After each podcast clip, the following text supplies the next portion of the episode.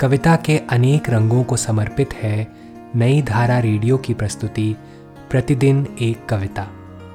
कीजिए अपने हर दिन की शुरुआत एक कविता के साथ।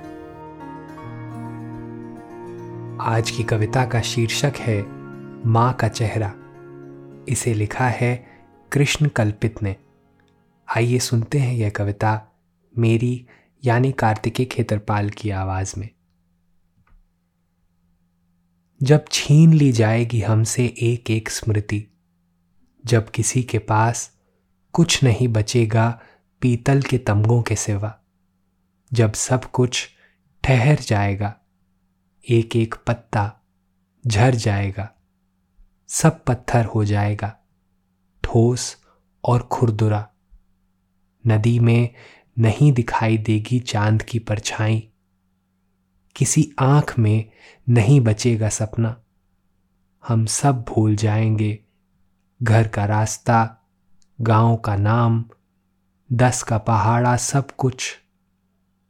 तब कौन जान पाएगा 26 अगस्त 1985 तक?